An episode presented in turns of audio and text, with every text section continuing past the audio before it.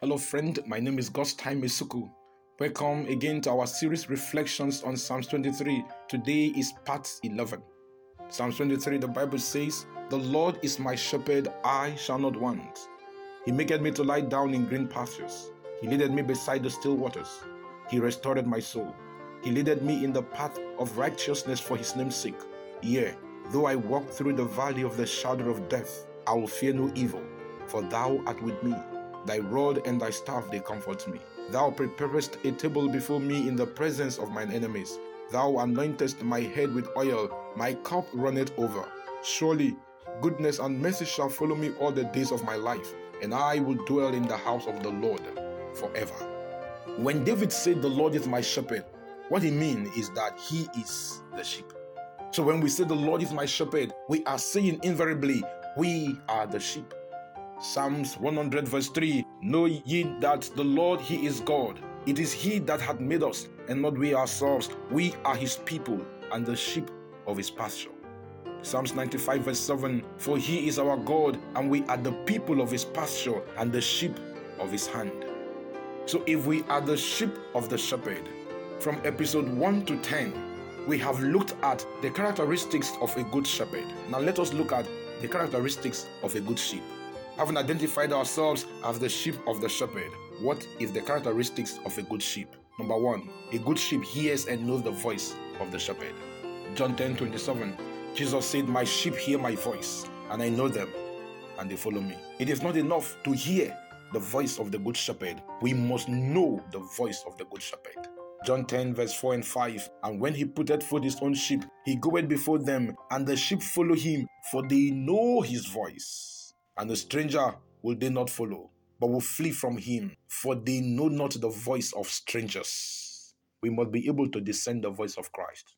So the question is, how shall we know the voice of the good shepherd in order not to follow the strangers?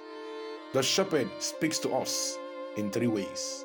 Number one way to know the voice of the true shepherd, he speaks to us in his word and in his law. Number two, he speaks to us through his Holy Spirit. And number three, he speaks to us through providential workings. Let me prove that fact from Daniel chapter 9, verse 10. This was Daniel's prayer for his people.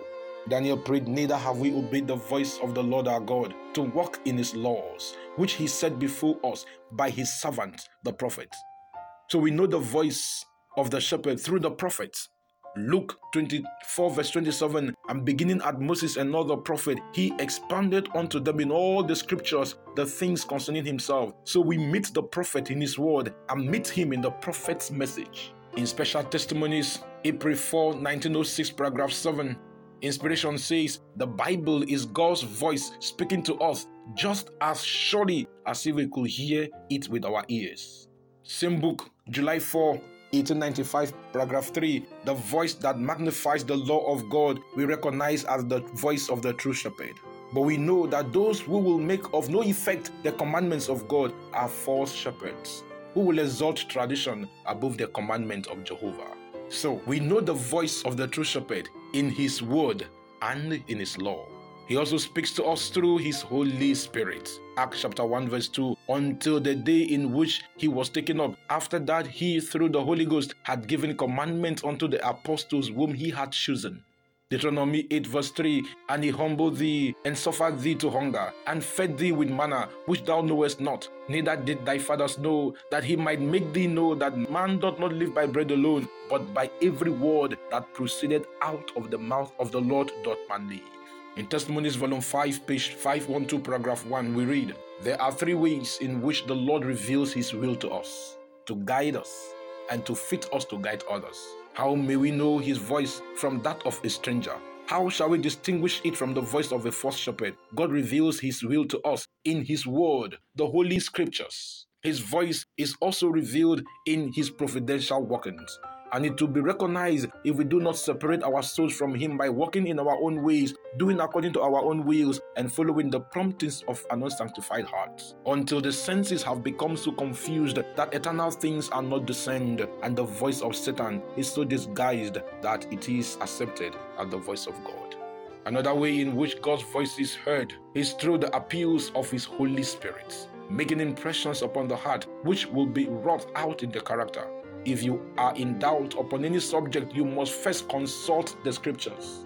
If you have truly begun the life of faith, you have given yourself to the Lord to be who He is, and He has taken you to mold and fashion according to His purpose, that you may be a vessel unto honor.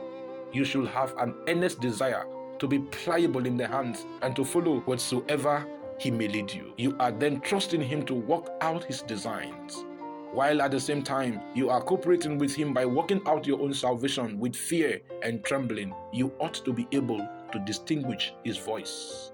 He speaks to us in these three ways His word and His law, His Holy Spirit, and providential workings. All this becomes practical and more audible in the hours of secret prayer. If you do not pray, if you do not study your Bible, you will never recognize the voice of God. The voice of God is revealed to us in His Word. I know so many persons will tell you, if this is what God wants me to do, I want to see Him speak to me in a dream, or I want to hear Him speak to me in a vision. I want to hear Him speak to me from heaven. The Bible is God's Word made audible, friends. If you want to hear the voice of God, go to your Bible. Jesus said, My sheep hear my voice, and they follow me. Are you following the true shepherd by impulse, or are you following him based on the teachings of the Bible? If you are following Jesus based on anything else other than the Bible, you are not following Jesus. You are following a false shepherd. We will come back again next week. But until we meet again next week to continue, seek to know the voice of the true shepherd through his word. May the Lord bless us as we give ourselves under the pastoral care of the true shepherd. In Jesus' name, Amen.